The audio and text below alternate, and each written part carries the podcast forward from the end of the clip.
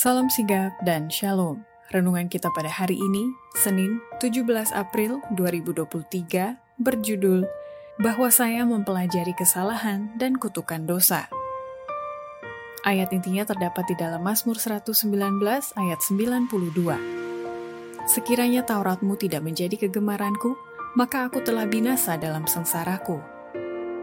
Pena Inspirasi menuliskan yang dimaksud dengan judul renungan kita pagi ini, bahwa saya mempelajari kesalahan dan kutukan dosa, adalah sebuah panggilan kehidupan yang praktis agar kita bisa senantiasa bersuka cita melewati kesukaran, sebagai faktor yang menunjang kebahagiaan sejati dan sarana untuk memulihkan hubungan kita secara vertikal kepada Tuhan dan horizontal dengan sesama, sebagai berikut.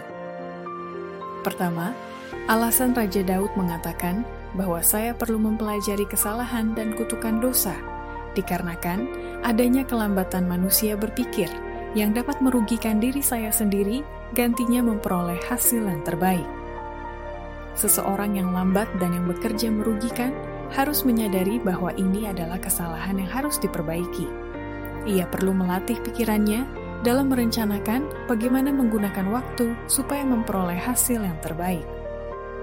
Kedua, Alasan Raja Daud mengatakan bahwa saya perlu mempelajari kesalahan dan kutukan dosa, dikarenakan setiap orang termasuk saya punya kewajiban untuk saling mengakui kesalahan dan mencari perdamaian untuk bisa mendatangkan berkat. Jika dalam sesuatu cara kita telah menyusahkan atau melukai orang lain, adalah kewajiban kita untuk mengakui kesalahan kita dan mencari perdamaian.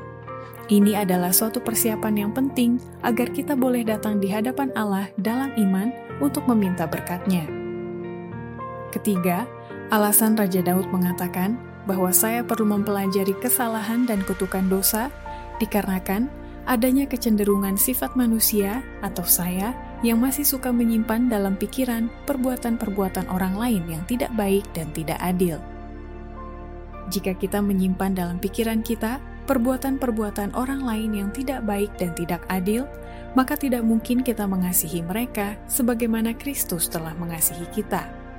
Tetapi jika pikiran kita dipenuhi dengan kasih dan belas kasihan Kristus kepada kita, roh yang sama akan mengalir kepada orang lain. Kita harus saling mengasihi dan menghormati satu sama lain, walaupun ada kesalahan dan ketidaksempurnaan yang tidak bisa kita terima. Keempat, alasan Raja Daud mengatakan bahwa saya perlu mempelajari kesalahan dan kutukan dosa dikarenakan adanya kecenderungan sifat manusia ataupun saya sendiri yang memaafkan dosa gantinya menerima penilaian Allah akan dosa itu.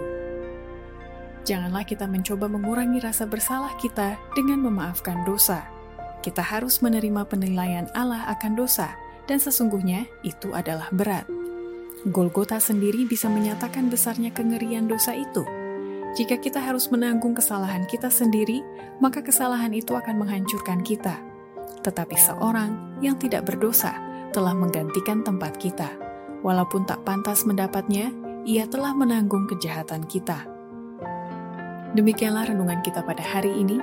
Kiranya Tuhan memberkati kita semua.